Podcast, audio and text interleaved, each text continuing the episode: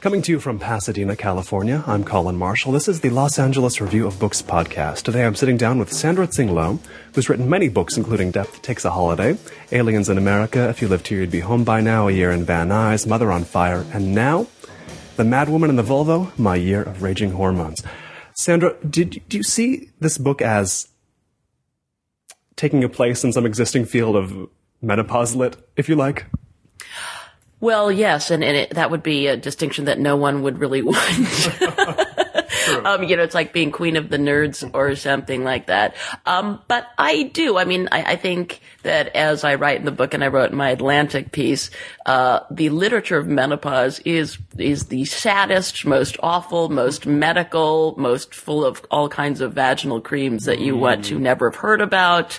And the advice to women in menopause is always, you know, just eat more flax and hydrate and cut out alcohol, caffeine and it sugar. It seems so unhelpful. It's totally thank. It's totally unhelpful and totally medical in a way that I think that even how people view women, mm. women, and especially in this particular time of the change, are going through major cathartic. I want to say chthonic. That great, mm. you know, that that great word. Um, Lovecraftian word. Yes, or, or Camille Paglia esque word of like chthonic, mm. and and they're huge, giant changes that you can't really address by drinking eight glasses of water a day. they're quite giant. So, and and I think in this field of all these diet books and how to do sit ups and and eating kale books, there's one Christiane Northrup, The Wisdom of Menopause, as I like to say, is I think it's the gravity's rainbow or infinite jest of menopause literature, and at least that it's like 10 times the volume of any of these other books. But even I know that lady's name somehow. You mentioned her in the book, and yes. I was like, why do I know the name of this menopause book lady? It's been on daytime television somewhere in an elevator at an airport. You, she is in your consciousness, and Colin.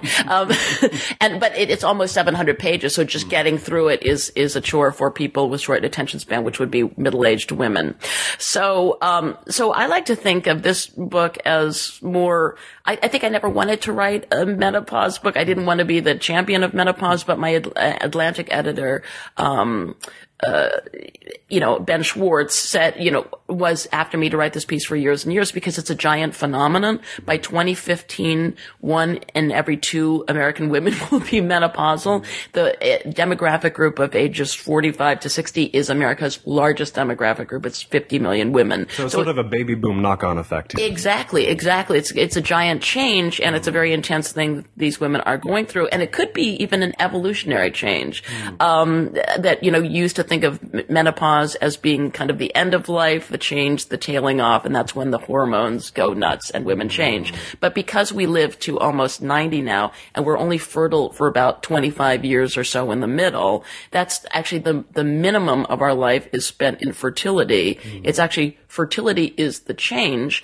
and at menopause, our hormonal levels go back to what they were at, with preteen girls. Mm. So as I like to say, we become the same sort of, we don't care about boys or grooming or rigor or culture. And we don't have that, that estrogen and oxytocin cloud that makes us want to set the table for 12 people and fold their napkins and do their laundry. it's like you do your freaking laundry but yourself. So we kind of become more normalized and kind of re-enter the species. And I think that's going to be an interesting evolutionary change as we go forward to have these women running around for another 40 years.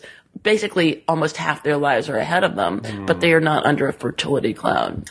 It's the, the central question of what do we consider a normal woman? One who's fertile or one who isn't? And if the majority of their lifetime is now infertile, the question gets answered for you, doesn't it? Absolutely. Absolutely. It's a very interesting shift that, you know, that maybe men have to be some more of the caregivers and nurturers. It's a particular problem that I touch on my book. It's not a problem, mm-hmm. but my dad is 93. So you have our elders who are living ever so much longer mm-hmm. and need ever so much care. And it's said the statistic of the average caregiver of elders is like a 50 year old woman, mm-hmm. which is one in menopause, arguably. And that's the exact same age where in ancient tribes, these women of this age would go into a cave to be alone. Mm-hmm. And now we're at, like I'm 52, I'm in the sandwich generation. I have a teen and tween girl, 93 year old dad. These women are having to care give at a four times you know, higher level than they ever did before mm. when they're going through menopause. Mm. Pretty big problem.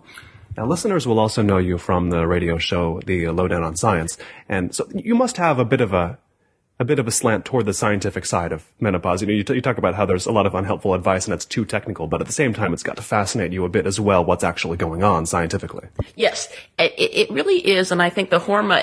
Whenever you read about this section in the book, it becomes very technical, and there are a lot of diagrams that start to happen, and the hormones are fluctuating because you're making less estrogen that's getting balanced by progesterone in the second part of the month, so that your fertil as your fertility is waning, your hormone dance is going really out of whack. Although when you read what hormone um, changes women usually go through in a month, and you go, "That's normal." That doesn't sound normal at all. And if you've ever experienced a menstrual cycle, it doesn't feel like you're normal at all. Mm. So in this case, but the hormones are really bouncing back and forth. They're spiking and dropping at unbelievable levels. But those hormones are also tied to particular parts of the brain, mm. like the hippocampus and the amygdala, that are are are you know connected to rage, hunger, mm. sex drive memory. So really, it's like, and body fat and belly fat. So mm. there's a bunch of um, hormones that trigger changes literally in the brain. Mm. And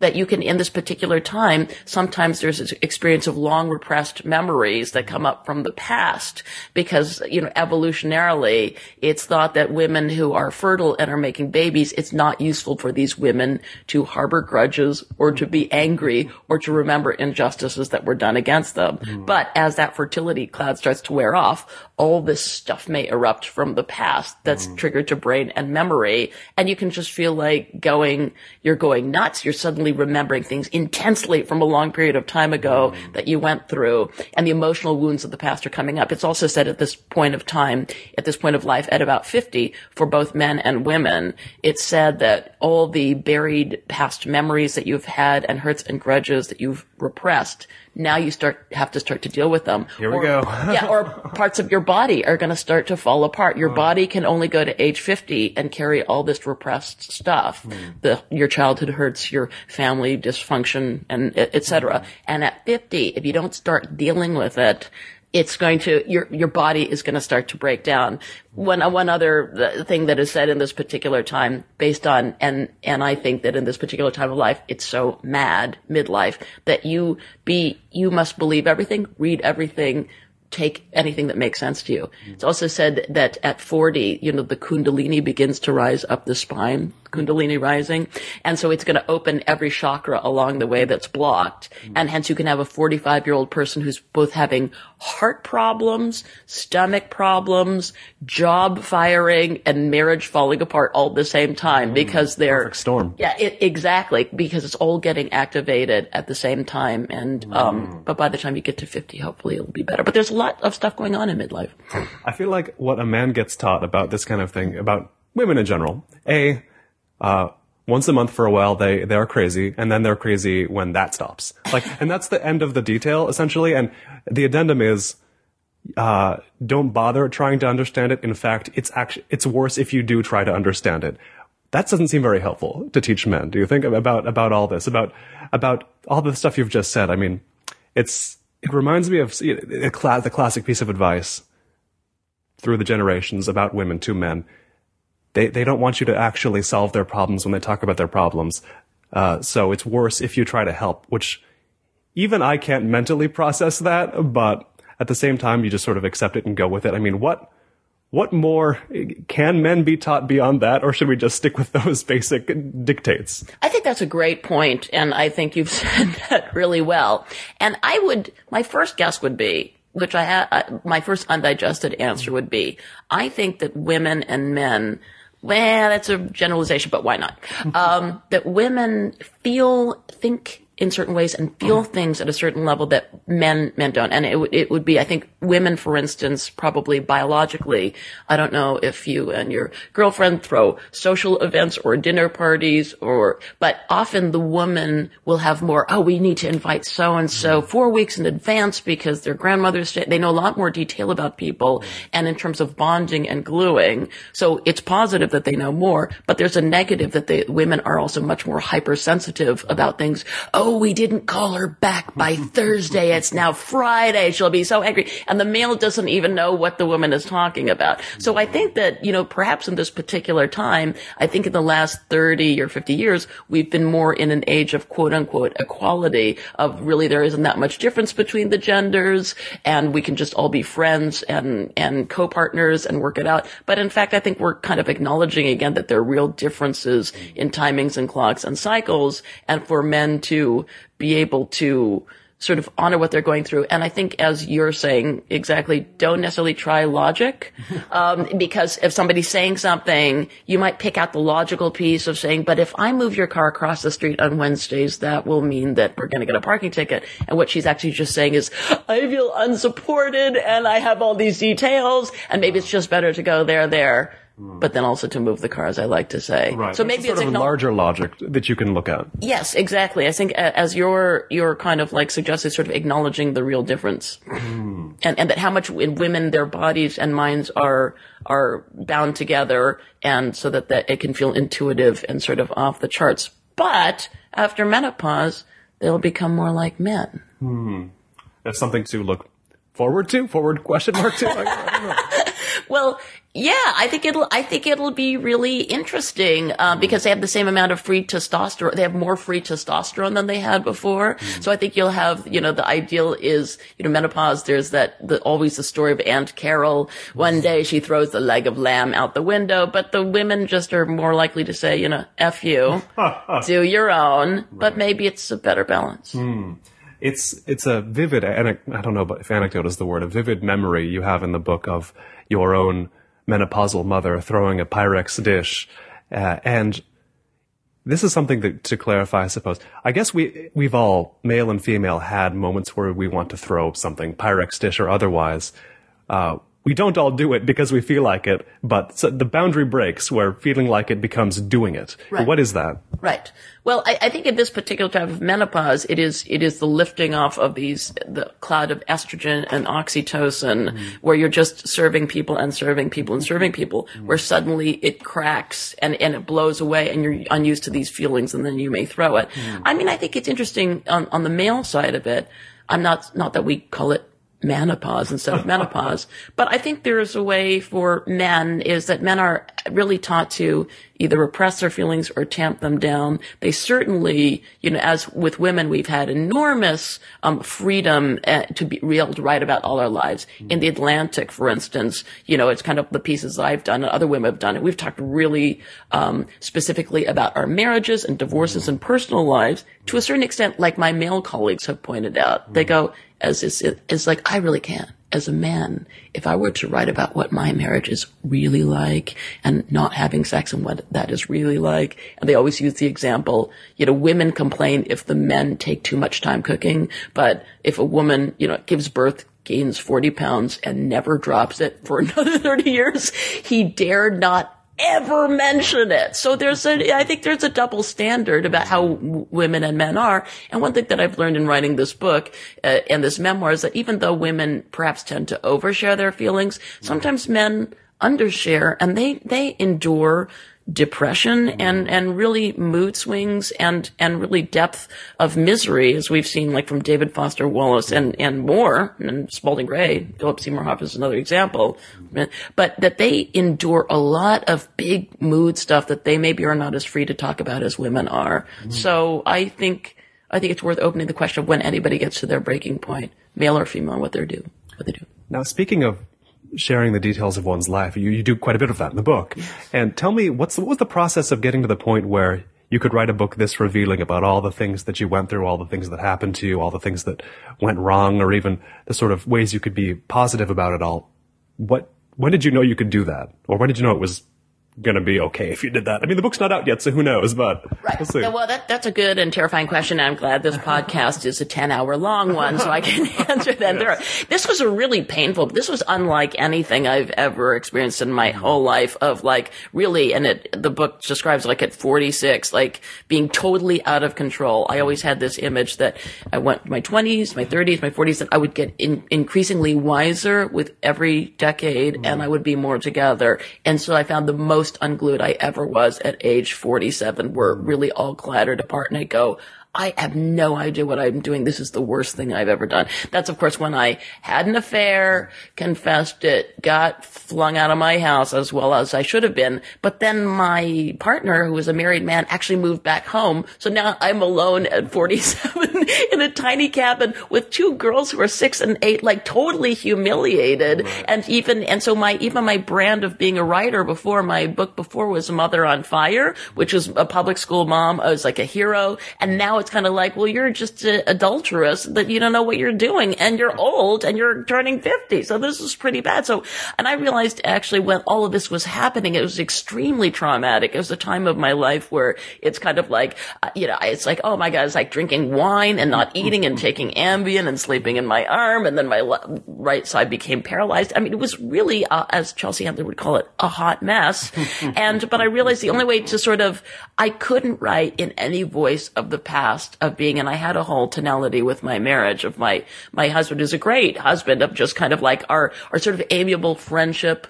There's a scene in Mother on Fire where we're at, uh, I think it's Nat's early bite and we go to breakfast in the morning and we're both so happy to be reading different sections of the paper. And, and we, we both love it. And like, thank God we love the crossword and really being comfortable in that place mm. to having all of the old voice exploded. So I had to just start sort of writing from a new place. So the first piece was the Atlantic piece a couple years ago, the case against marriage about my marriage breaking up. And, but then this was an interesting journey because I actually tried to write this book from the point of view of I'm just another suburban housewife like you with kids and I'm having these freeway meltdown mm, uh, flashes. Uh, uh. and then only on like the very last page of the book do I mention that the man that I'm with, oh yeah, we went to Burning Man and had an affair, but you don't want to know more, more about that in one paragraph at the end. And so my editor who, uh, you know, Jill Bialosky, who had never read any of my stuff before. So there's a great experience about being in midlife and mid-career and having an editor who's totally new to your stuff mm-hmm. and they see a totally new thing and there's no, we don't want any hits from the past. She just read the first draft. She said, this makes no sense at all. Hmm. This book doesn't make, like, who's the guy you're living with? Why? How did this happen? So she yeah. kept going. More questions than answers. Oh my God. She kept going back and back. And I go, well, I don't want to write that section. I, and she made me put in all the tracking stuff of being thrown out of my house, of like going drinking with like my girlfriends. And of say I'm working on a piece that the Sundance Theater Lab is, is producing, which has been great. And I worked with Lisa Peterson, the Berkshires in, um, December. Mm. And the, questions got even more specific. And one of them was really painful stuff. One of the ones that's going to be in the show that's going to be at Joe's Pub. I'm previewing it in May is, is how do you tell your long-term spouse that you've had an affair and the marriage is over? How do you do that? How do you plan to do that? And where do you do that? Mm. And suddenly it sparked this whole like memory memory for me of my husband was working in Las Vegas.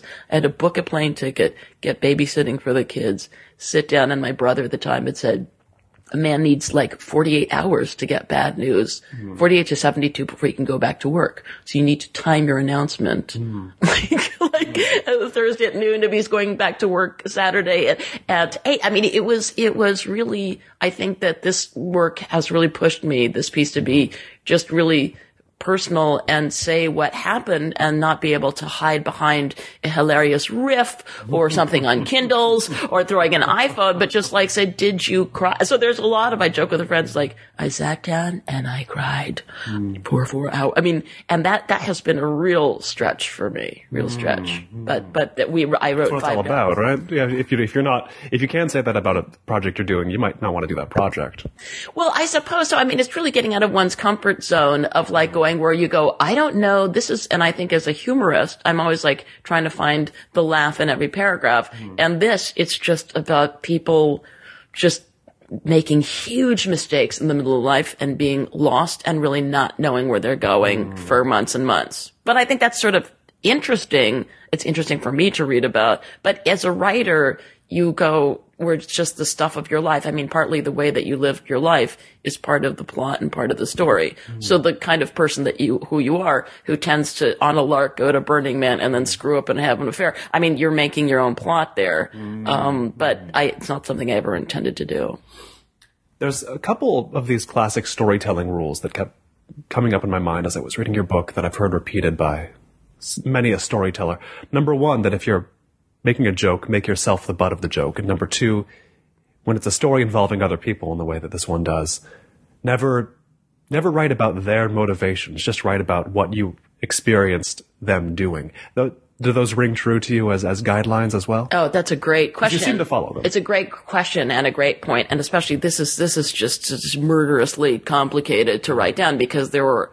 Um, I think it's true that I all, all I am definitely the worst behaved person in this book. and I think, you know, um, Philip Himberg again at Sundance and he, he heard some of it out loud the first time. He goes, man, there's stuff in therapy. And I put down in our couples therapy what I said and I say some pretty horrific stuff, which is true, but I think I have to paint the character that way. And I think there's this image of modern couples of co co-partners that the man's work and the woman's work are equally important. Mm. Uh, but since the way I came together with my partner, he was my theater manager. Mm. He, sometimes he would say, after you've lived together for a few years, you know, you're just a big diva. And I'm like going, when you met me, I was doing one woman shows. What was your first clue? And, and it's kind of like, and I think that for women, you know, and I think it's a fantasy in sort of a buried fantasy, secret fantasy that many women talk about. Mm. And I call it Jackie O stepping out of Doubleday in the rain under an umbrella held by Maurice Tempelsman that we are many women who work. You just really, want a gay manservant at some point. Which I guess Liza Minnelli had with David Gest, but that didn't really work out so well, mm. I suppose. But yes, you mm. do. And that, mm. that is something to look at for women in midlife. Do you really want a heterosexual male partner or do you want a masseuse and a caterer and a chauffeur and guy who take out the garbage? And, and would you rather have sexual relations or have somebody rub your feet? And, and it's a really hard question. It's kind of like that. I just want to move to a hotel and being taken care of. Can this man do it for me? But that's something to really look at before you attempt to pretend to have a heterosexual relationship with all of this co-partnering, et cetera. Mm-hmm. So I think in going back to your question, I think I have to come off as the worst. And this was very tricky because when I had this affair with a married person, a lot of people got hurt.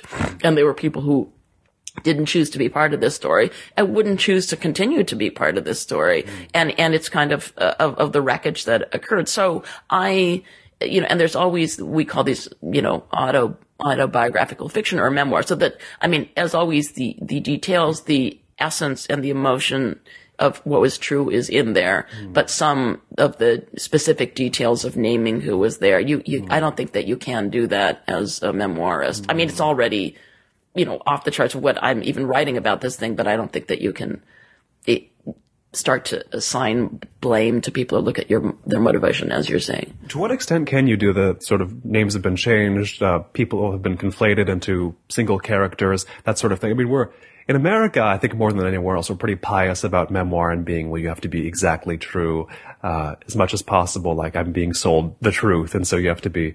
Maybe you can change names, okay? Maybe you can combine some people, but how much do you th- did you feel like you could do um, as far as not fictionalization, but putting some distance, I guess, between your actual life and what you write down here?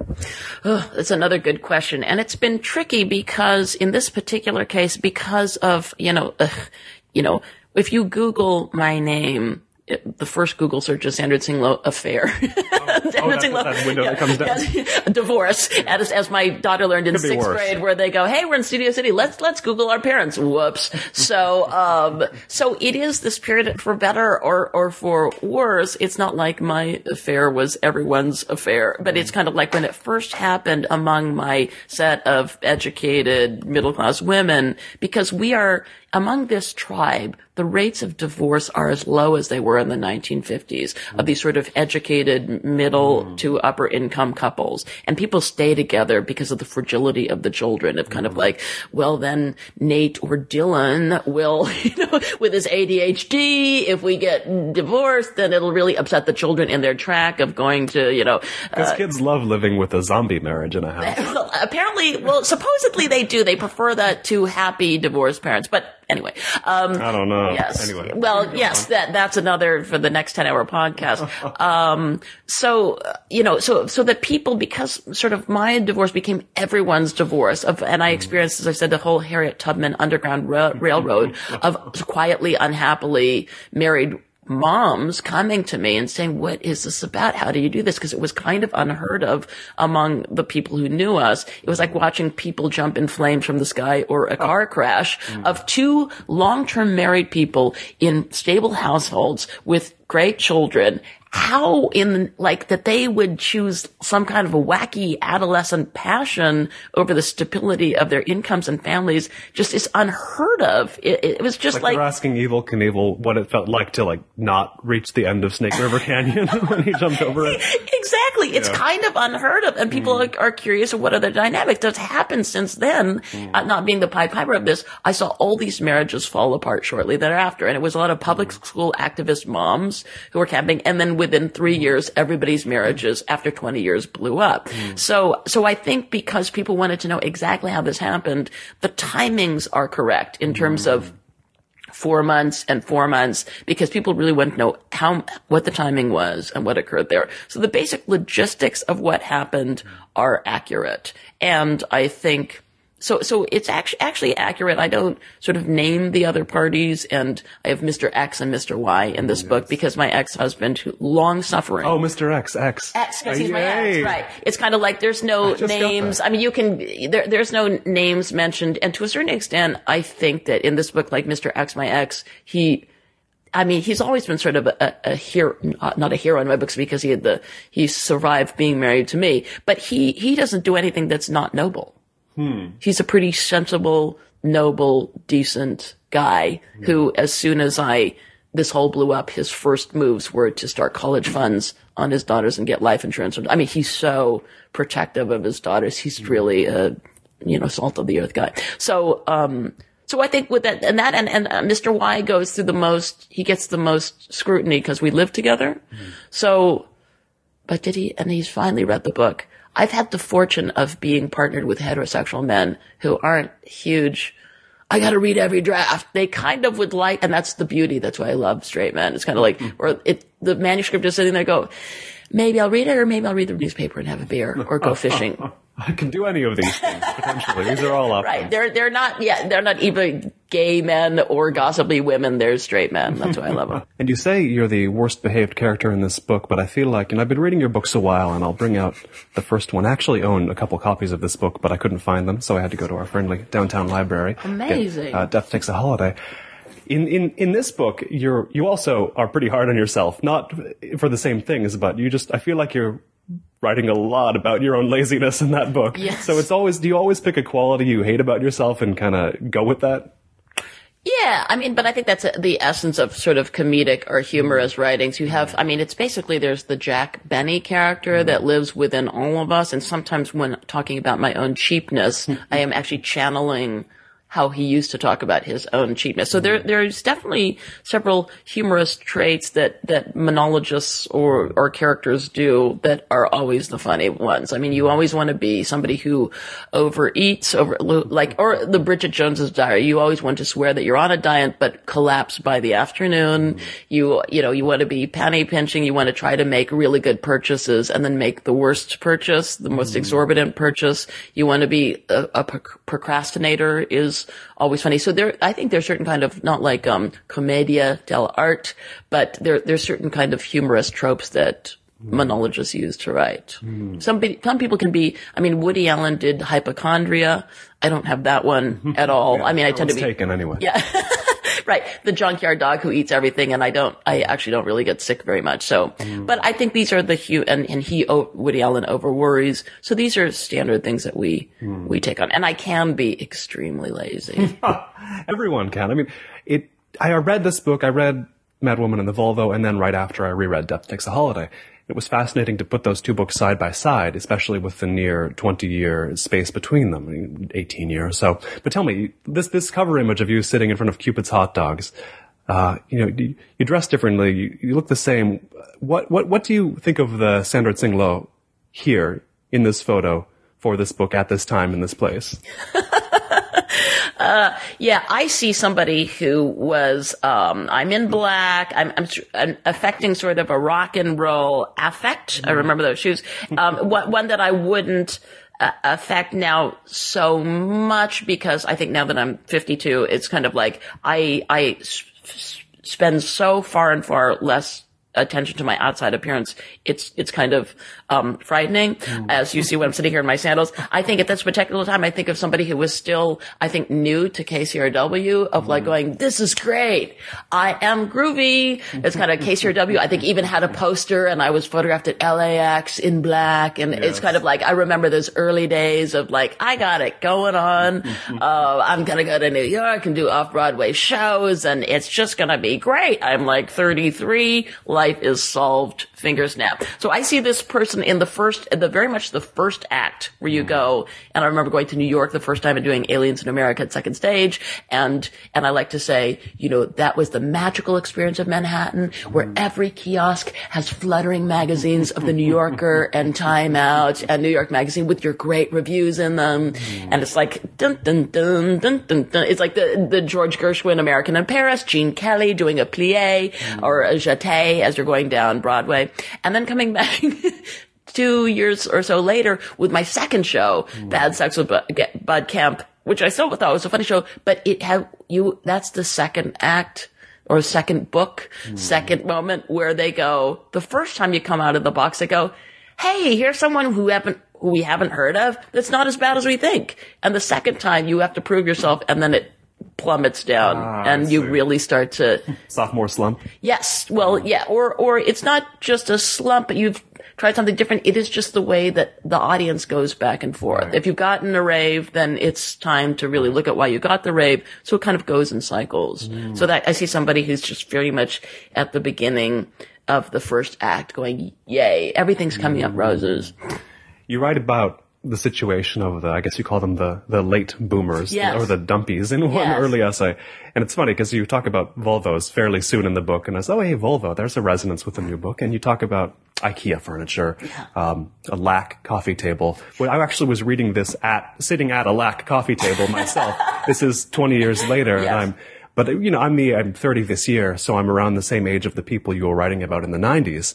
And I don't know how much the situation has changed generationally, uh, because there's there's the sort of comparison to the baby boomers you have going on with the late boomers, like oh, why don't we have as much as them? In fact, we were pointing out uh, your copy of Douglas Coupland's Generation X, yes. very much about that. Like yes. we are the first generation to have a lower standard of living than our parents. Oh my God, what do we do?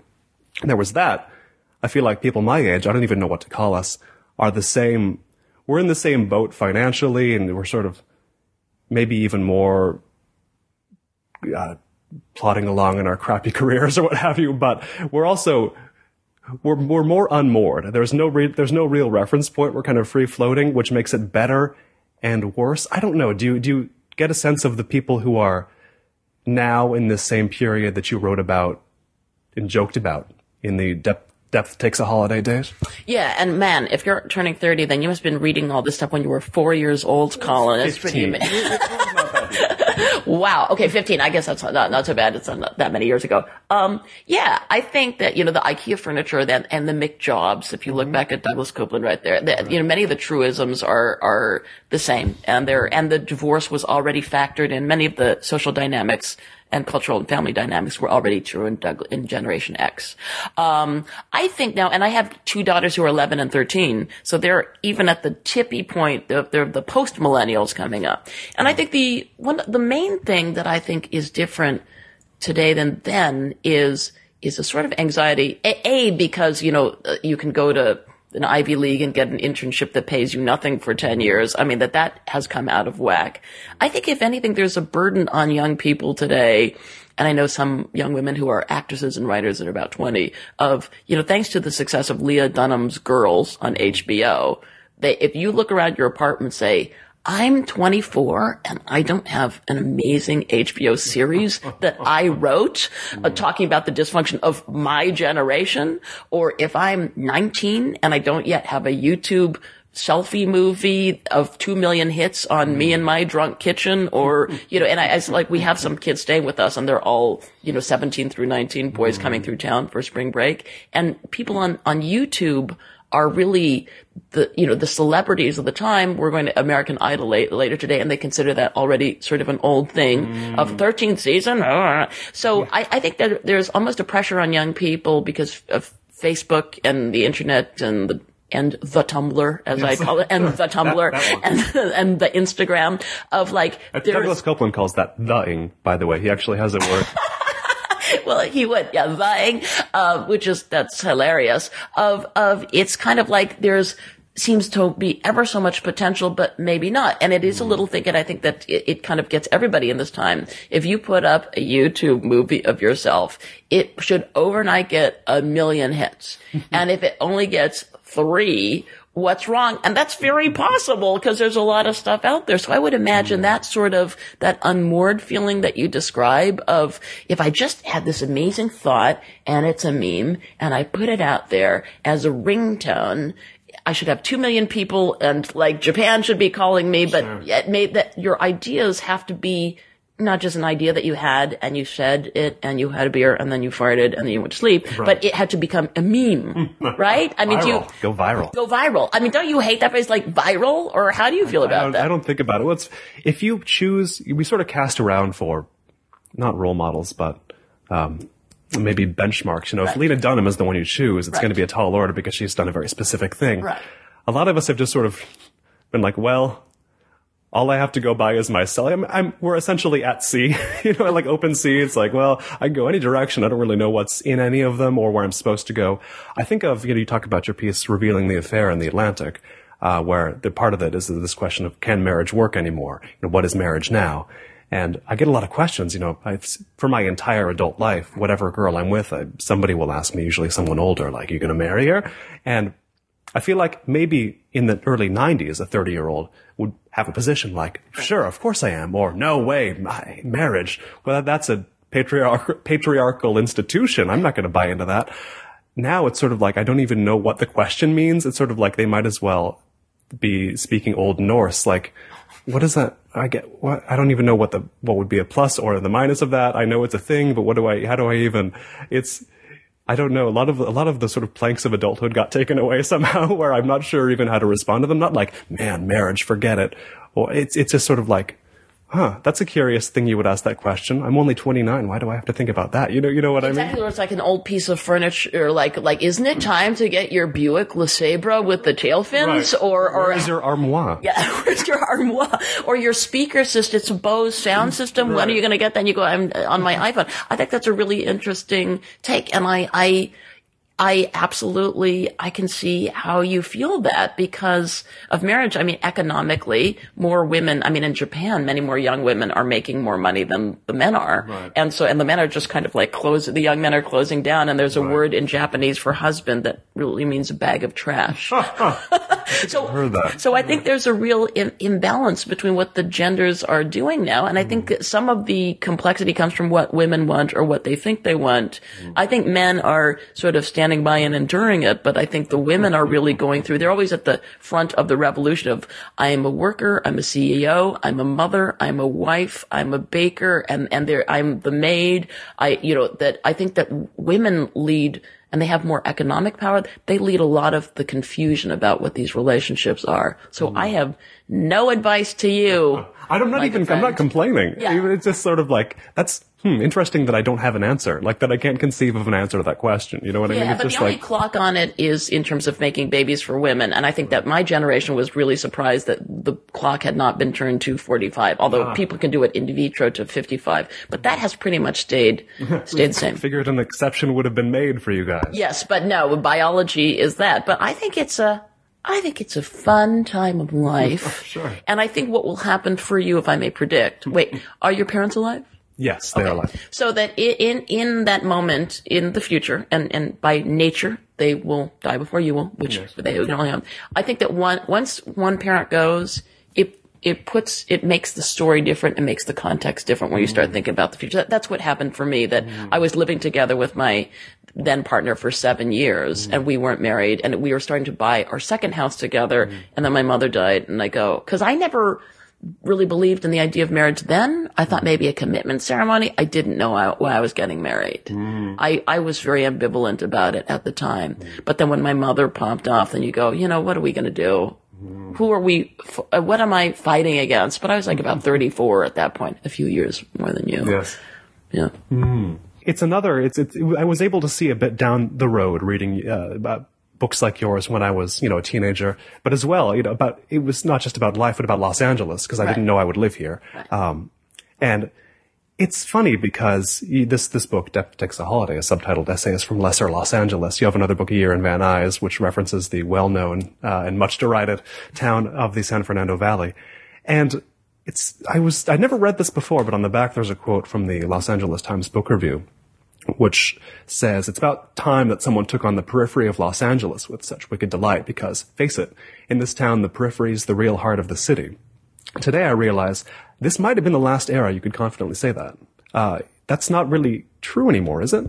That's a really interesting um, observation. I think, yeah, I think that that's that's probably true. This was at the time. This was coming out of the time before your time, but I know you were sitting there as a teenager reading this stuff. You know, if you recall, Spy magazine was a huge zeitgeist sea change at that mm. time. If you remember, like the great writers of them, a great friend of mine, Henry Alford, w- w- wrote that. He's still a good friend of mine today. He's doing Vanity Fair and the New Yorker. He's got that since. But they had the really smart, smart, smart writers in, in the 80s writing for a Spy that was really taking on celebrity culture. There was a cover Ivana Rama, if you remember it, of her big fa- and, uh, face and, and the way that they would play satirically with a lot of the celebrity stuff at the time. That was sort of the last time that celebrities ruled the earth, mm-hmm. right? Ah, yeah, I guess so. the last time that they ruled the earth like dinosaurs. Mm. So hence this whole idea of the A list and the B list and the C list mm. was really in, in the dinosaur times we're hiding in the cave. But now, and I would say again, you know, just going back to the YouTube thing with the advent of some 20 year old kid who can transfix millions of kids by sort of barfing into a sack and then saying something funny about it. It really is a different time where at this time the care and feeding of celebrities, mm-hmm. they don't command as quite the swath that they did mm. before because all the internet and the new media and the stars that can burble up mm. that are, you know, I, I hear a lot of like these kids talking about Jenna Marbles. Is she on TV? No, she's just on YouTube. But, but I've heard the name, actually. Exactly. No, I'm out of exactly. Yes, but if you're among teen tweens and they talk about all their YouTubers as they were at dinner last night, oh my God, it's like it's a totally different world. So I think you're that's a really interesting con. That's a really mm.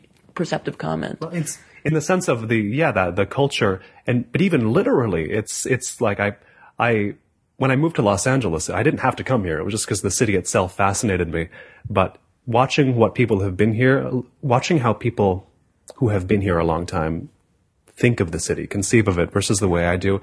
There's just this huge gap. And I've had to work on a book about Los Angeles myself these past couple years. So I've been thinking a lot about it. And the fact that it's, it strikes me as odd that somebody would refer to anything in the, anything in the San Fernando Valley as its, that is its own city as Los Angeles, that people refer to Pasadena where we sit as Los Right. Angeles. Like, guys, are you sure all this stuff is Los Angeles? Cause I'm pretty sure a lot of it is not in town. I'm pretty sure some of it is 30 miles away.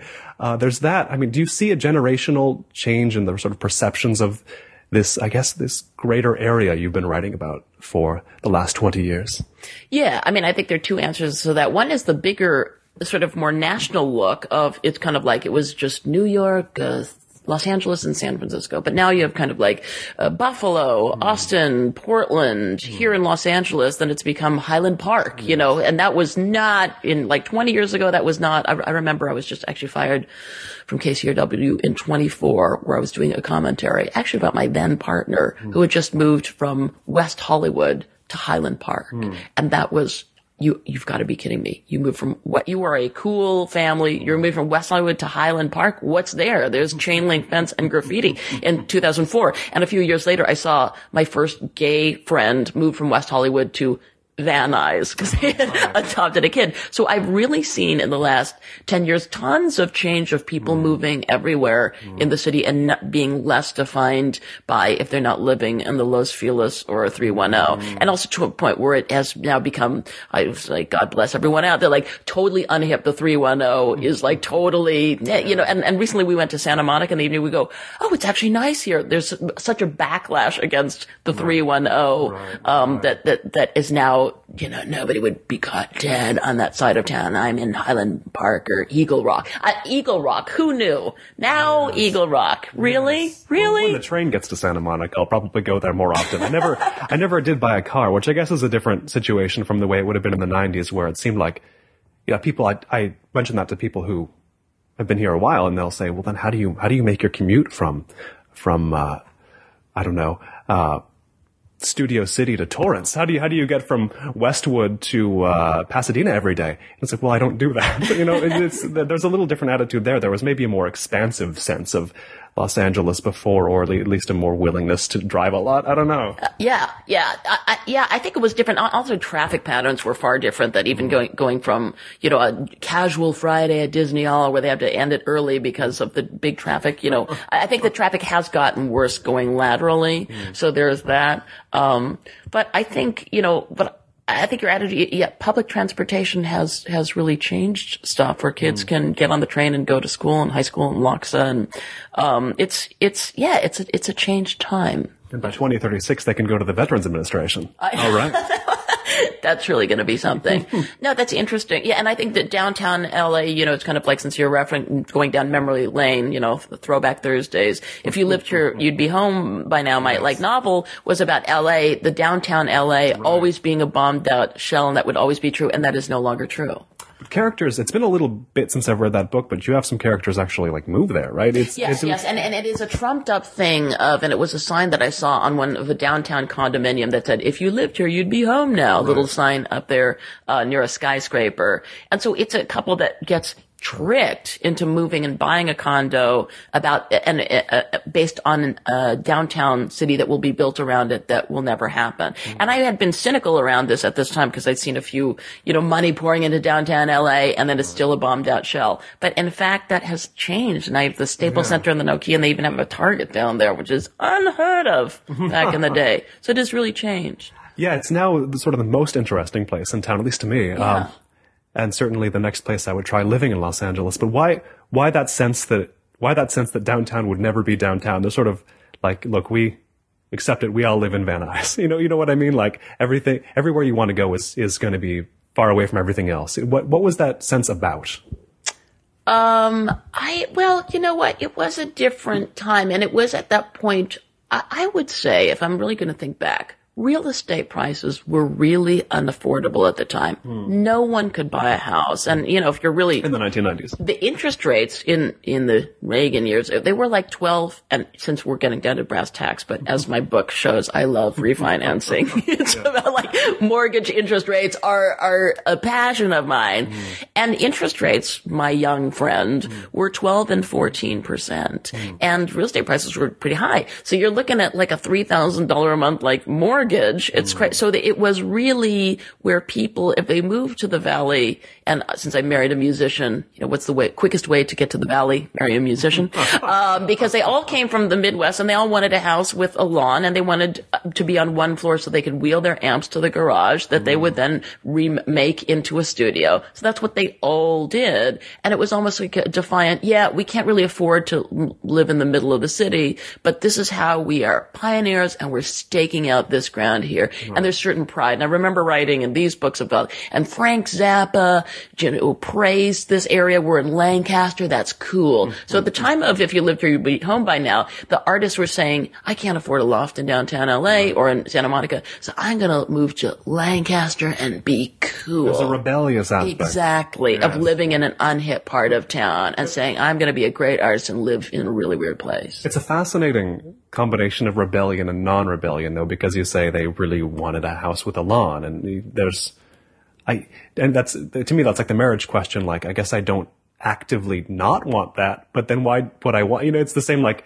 how would I know whether I wanted a house with a lawn? It seems like it's, it's one of those nebulous questions, but, you know, my dad is a solid, solidly in the baby boomer uh, cohort has said, we were very much age of Aquarius in the late 60s, but so many of us still had that subconscious need to follow the call of the white picket fence that we couldn't quite break out of that. I mean, was that a phenomenon still affecting the late boomers? Absolutely. And I think that your dad put it really well because mm. this was, you know, there was the Cold War generation, the greatest generation. And then when we came up, and I was in the 60s and 70s growing up in Southern California, so we were really, it was a really mixed message we were getting from our parents. My dad worked in aerospace and my mother was a housewife, but they were very educated. And it was that middle class upbringing of, we will drive you to ballet and piano lessons and go to museums and appreciate art. Mm. So, and you'll have all these wonderful hobbies. So you graduate from college in something sensible and go to work in the aerospace industry. Mm. And, and you may not become a painter or ballerina because those are really unstable and you'll starve on the street. so it was this, it, it, we got this total mix of appreciating art and, and just kind of idolizing certain artists. But we may not become artists. You may, must become a doctor and an engineer because mm. those are really stable. You must have a suburban life. You, you must be the doctor who also plays the violin on the side. Mm-hmm. You know, it, it's that sort of, so to break out and become an artist, it wasn't a thing. That was before the creative class came up mm. and Pixar movies came in. Yes. So there wasn't really a, a entrepreneur, a creative capital entrepreneur class at the time. Mm. Whereas now it's kind of like, yeah, be an animator, and work at Pixar and make a zillion dollars. This is a really different time. So I think what your dad is talking about is this combo platter of people, certainly of my era, that were somewhat, I wanted to be a performance artist, but that was around the time that Laurie Anderson was touring, mm-hmm. got a million dollars for a record deal. It was touring with, you know, for Warner Brothers with, mm-hmm. with, um, big science, I, I, guess. And so, so we really had this idea. And my era in this book of Depth Takes a Holiday was Tama Janowitz, did Slaves yes. of New York, Bret Easton Ellis, Less Than Zero. So there was really this idea that you could, in graduate school, write your collection of short stories. It mm. could be as short as 140 pages, but as long as they talk about the zeitgeist of your city, like Tama Janowitz, a slave of, of New York, of people needing to live with other people and be their slaves to, to live in New York. And then it would speak to the zeitgeist. I guess it's like the Lena Dunham girls, mm. and it will make a zillion dollars. And you could, yeah, I say the fashion spread in British Vogue, all mm. will follow. Mm. So that then it, it sort of translated out of where your dad was at to no, you could really cash in big right. if you expressed your meme at this time. There's this idea you talk about in the book, uh, that in the first book, that you know we could be artists and still never lack key butcher block items, which is fascinating. Exactly. No, exactly. And I'm thinking because real artists, like at the time when I was about like 28 or so, I got to work with Rachel Rosenthal, a performance artist in the sort of performance art collective. And I remember the first time all of us went to her place. It's like sort of like, I forget where it is exactly in town, but it was like a real loft. Mm. And if and I'm saying it was not a cool or groovy yes. loft. It's like, oh my God, she's a famous performance artist. She's in her 60s or 70s. I see a hot plate and a cat.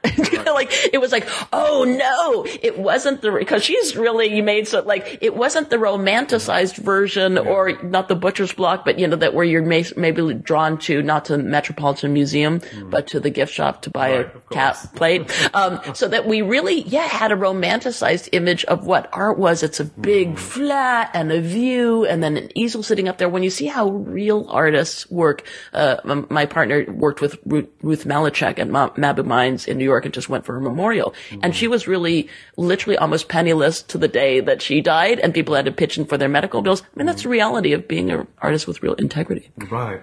Now, this, this, these late boomers with these ideas, we, we go from Depth Takes a Holiday to almost 20 years later, Mad Woman and the Volvo. How, how have, how is this generation fared, at least among among the uh, among those you know, among your friends, among among the part of this cohort that is your own you know, personal cohort? Oh, good question. I love juxtaposing these two books together. I think what happened out of these girls that started here, which is my trajectory exactly, that they ended up this group as I started actually ended up living. I don't want to say fairly uh, conventional like surprisingly not like conservative lives for them. These in my generation, in our twenties, we dated all the bad boys, the heartbreak, the mm-hmm. musicians, the rock and rollers, whatever. Typically around the early 30, around 30 or so, we found the guy that was not the dangerous, unstable guy. We found a really nice, sensible, smart, talented, creative class guy who could also make soup mm. and build shelves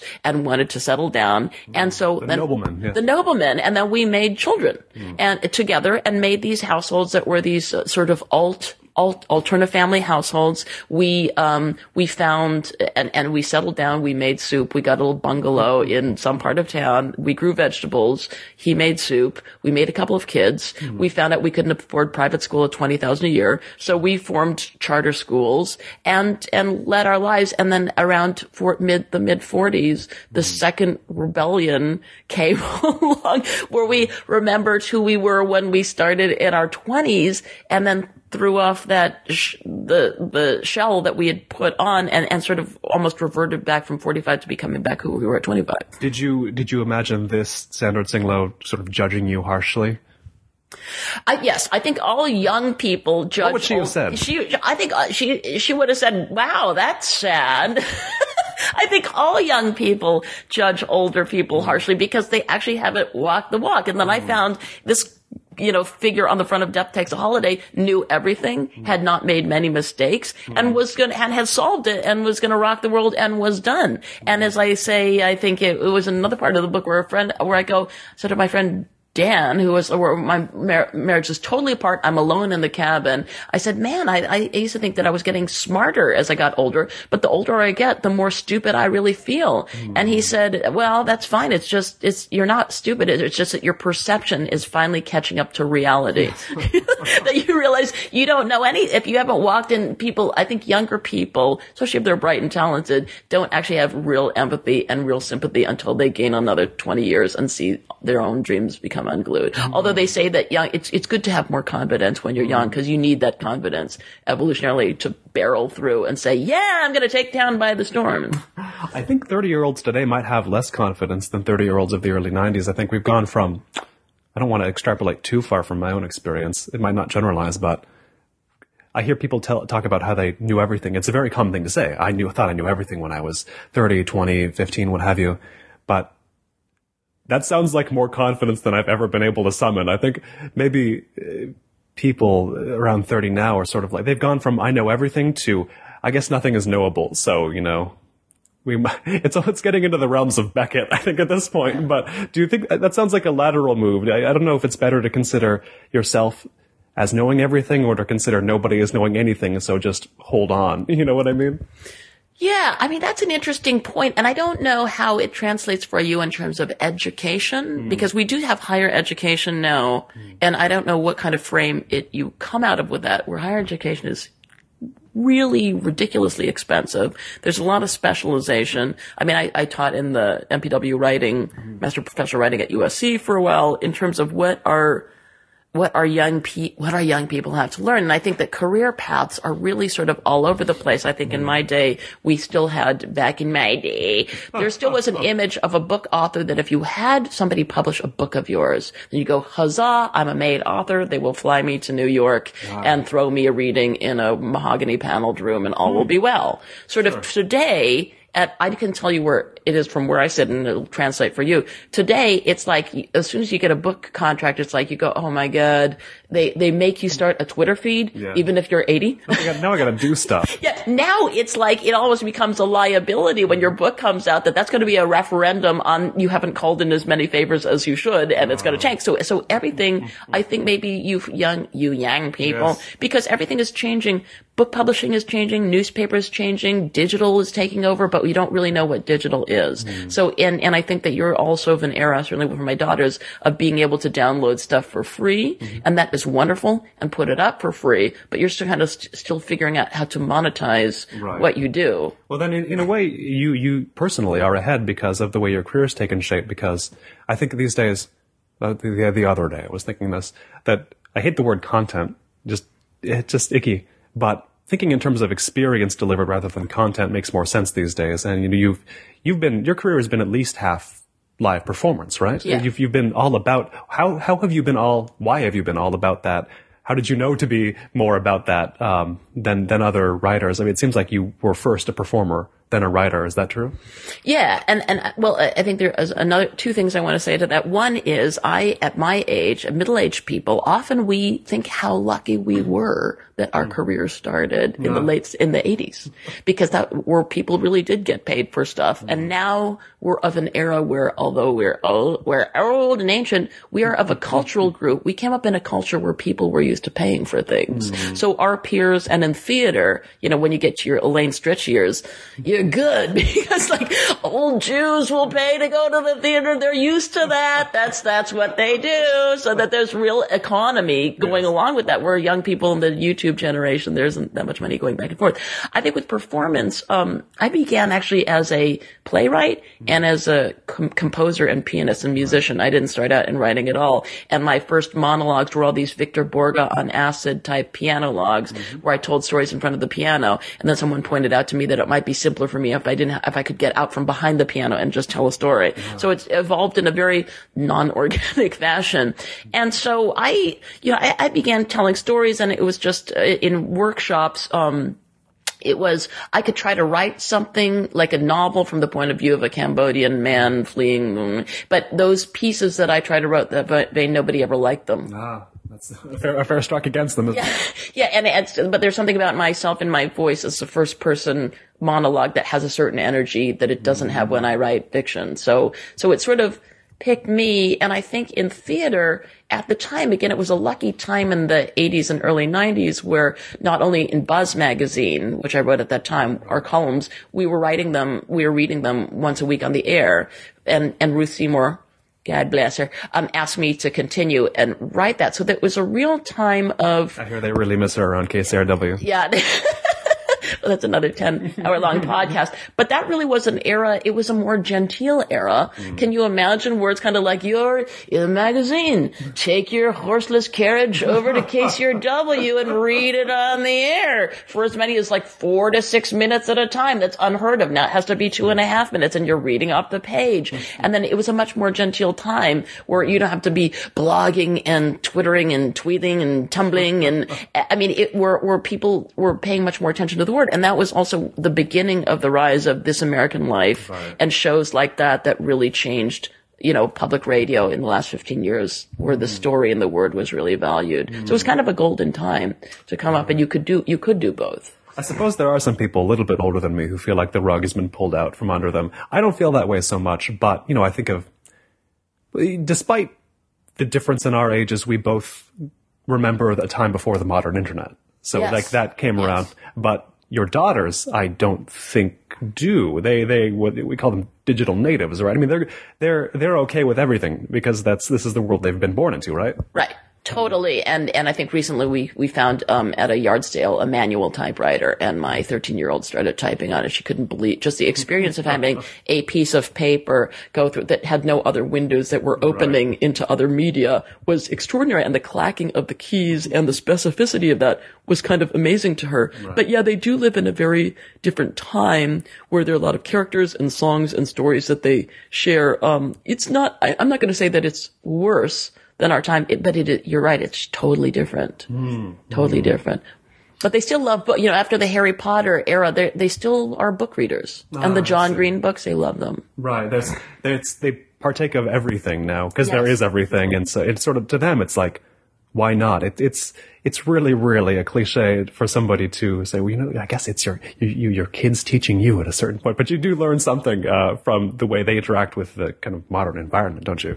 You do. And uh, I mean, my, my, God, I want to kill myself every time, which is every day. They want to show the latest YouTube video that they think is really funny. But some of them actually are really funny. I mean, there was one like college humor and it was about fonts. It was a font battle mm. of fonts battling each other, mm. like Helvetica oh. and Arial Black and sure. Latin wine. and it was like, I go, that's darn clever. So, and they can see, you know, Saturday Night Live videos. And so in a way, they have a, a cultural memory that's a little bit longer mm. because SpongeBob and the Simpsons actually pulls from a lot of hilarious cultural references that we have. Mm. So they really, you're right, it's a banquet of everything. Mm. But I like to be able to teach them stuff too. Like we're mm. talking about Douglas Coupland, Generation X, the 20 year olds should have that handed to them. That'll be their uh, their high school graduation gift. Generation copies of Generation X. Yeah, Here you so go. They can know, you know what, it's been written about before, and here's great things that before blogging, because some blogging is not that creative and not that good, mm-hmm. and and so the voice of a, an essayist, there's people have been writing Fran Lebowitz, Coupland, mm-hmm. but people have been writing really beautifully turned essays, and they can look back at that and learn some craft. So I think we can just reintroduce the classics that they may not see on YouTube. Mm. Now, I know we've talked a lot about you on the cover of the first book, but what, what do you now, who has written this book, the new one, The Madwoman in the Volvo, yeah. what do you, what would you say to the Sandra Tsing of Depth Takes a Holiday, if you could talk to her, if you could impart some message to her, what would you say or ask or what have you to yourself in the mid 90s? what would I say now in the mid 90s?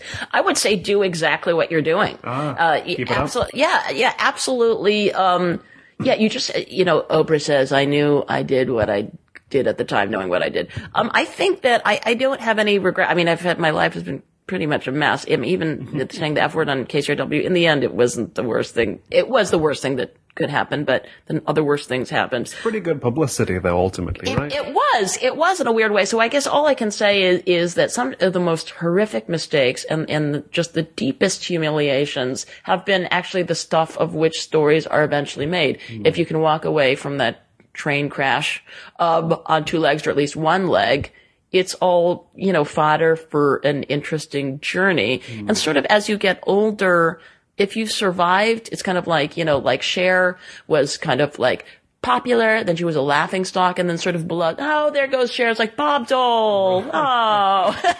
you stick around long enough. Just... Yeah, to stick around long enough. So yeah. I think it's always kind of to do what is on your plate in the moment. Um, and, um, yeah, I, I guess I wouldn't have any regrets because you don't know at that time. And, you know, I also was in a 20 year long relationship, which is blown up in my new book, but it's like, I don't regret that relationship. I got a lot of positives. So I think when you're thinking about marriage, it's kind of like, yes, I ended my marriage, but it was also a great marriage. And I don't think I would be half the person I am now if I didn't spend those 20 years with that man. Mm-hmm. So I think that there's some people in your life that are supposed to be in your life at that time and they're really valuable and you're grateful to them. But you know, after 20 years, mm-hmm. you've changed. I mean, it's kind of like I, I, I met my ex-husband when I was 26. Mm-hmm. You're a very different person at 46 than you are at 26 and we live a long time. So, um, yeah, so so I think the um, the idea that a long term marriage that lasts for sixty years, you know, John uh, Joanne Woodward and Paul Newman. Uh, you know, I mean, that's wonderful, but it, it's not necessarily the rule for everyone. Now, listeners can read all about this in the new book, and they can get it uh, at the Festival of Books, can they not, which is coming up? They can. Even though the pub, pub date is May 5th, I think on April 12th, they, Norton is going to have copies available, so please come and get some. And you're doing what at the festival? I'm on a humor panel that's moderated by MG Lord. Uh, it's going to be Saturday at 4.30. People could go online, and it's going to be about humor writing, and we expect to have much fun. Mm. I've been sitting here in Pasadena speaking to Sandra Tsing Loh, who's the author of The Madwoman in the Volvo, which you can get at the Festival of Books, or you can buy. Pre-order on Amazon, do it now, why not? Also the author of books like Depth Takes a Holiday, Aliens in America, If You Lived Here You'd Be Home by Now, A Year in Van Nuys, Mother on Fire, host of the radio show The Loh Down on Science, and so on. Sandra, thanks so much. Thank you, Colin. This has been the Los Angeles Review of Books podcast. I've been Colin Marshall. You can keep up with me at colinmarshall.org or with the LARB, and they're doing a lot these days at lareviewofbooks.org. Thanks.